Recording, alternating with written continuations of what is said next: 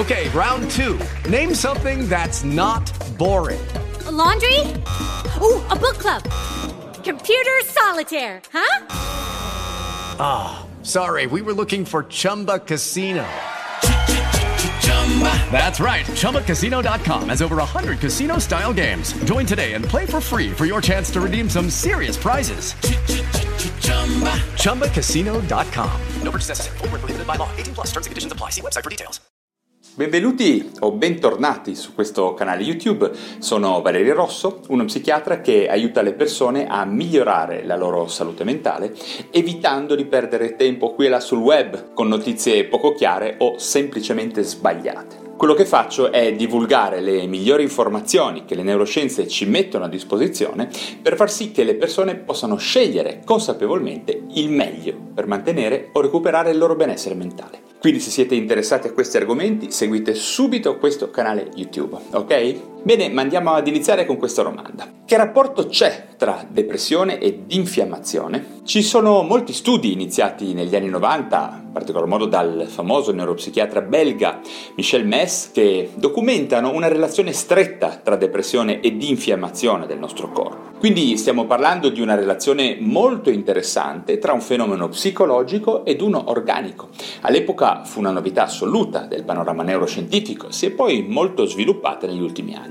Infatti sempre più lavori, lavori scientifici, lavori documentati, lavori basati sulle evidenze, indicano che certi livelli di infiammazione possono indurre fenomeni depressivi e viceversa, la presenza di depressione può indurre fenomeni infiammatori. Direi molto molto interessante. Poi sulla via di questi studi si sono sviluppati tutti i più recenti paradigmi della psiconeuroendocrino-immunologia che riguardano i rapporti stretti, o meglio l'indissolubilità del rapporto mente-corpo, quindi gli effetti psicologici dell'alimentazione, dell'attività fisica, dei risvolti psichiatrici dell'inquinamento o ancora degli effetti positivi e negativi di diversi farmaci. Ma quali sono i meccanismi che regolano i rapporti tra depressione ed infiammazione? Vi voglio dire chiaramente che molto spesso i pazienti affetti da depressione esprimono segni oggettivi di infiammazione, ad esempio con un aumento della proteina C reattiva e di molte citochine come l'interleuchina 1 beta, l'interleuchina 6 e il tumor necrosis factor, il TNF alfa. Parallelamente è noto da moltissimo tempo che molti pazienti trattati con interleuchina 2 o soprattutto con interferone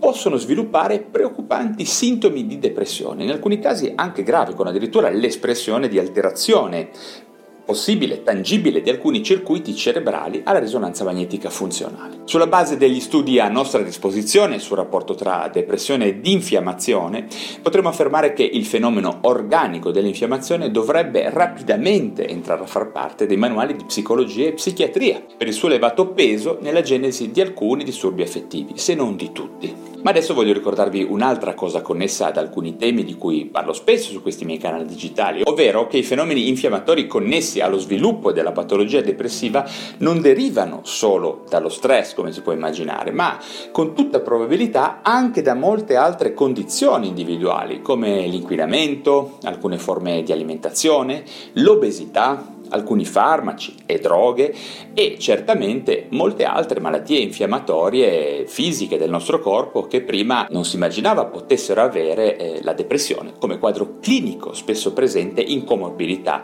nel loro contesto generale di espressione clinica. Concludo questa breve riflessione sui rapporti tra infiammazione e fenomeni depressivi con un breve accenno al ruolo dei farmaci antidepressivi che in questa prospettiva potrebbero avere un effetto come si dice bifasico. Utilizzo il condizionale perché gli studi a riguardo non sono per nulla definitivi, ma pare che gli antidepressivi possano avere nel breve periodo, alcune settimane tanto per intenderci, un effetto riducente l'infiammazione, in particolar modo del TNF-alfa e dell'interleuchina 6, mentre nel corso dei mesi questo effetto potrebbe addirittura invertirsi, favorendo un incremento, ad esempio della PCR, che è un segnale di aumento dell'infiammazione. Quindi potrebbe essere aperta la questione se ogni paziente, ovvero se ogni tipo di patologia depressiva che possiamo osservare si giovi o meno di trattamenti antidepressivi prolungati, ad esempio per molti anni, come accade in molte situazioni. In effetti una svolta potrebbe esserci nel momento in cui si prendano in considerazione e gli studi possono, come dire, garantire della loro efficacia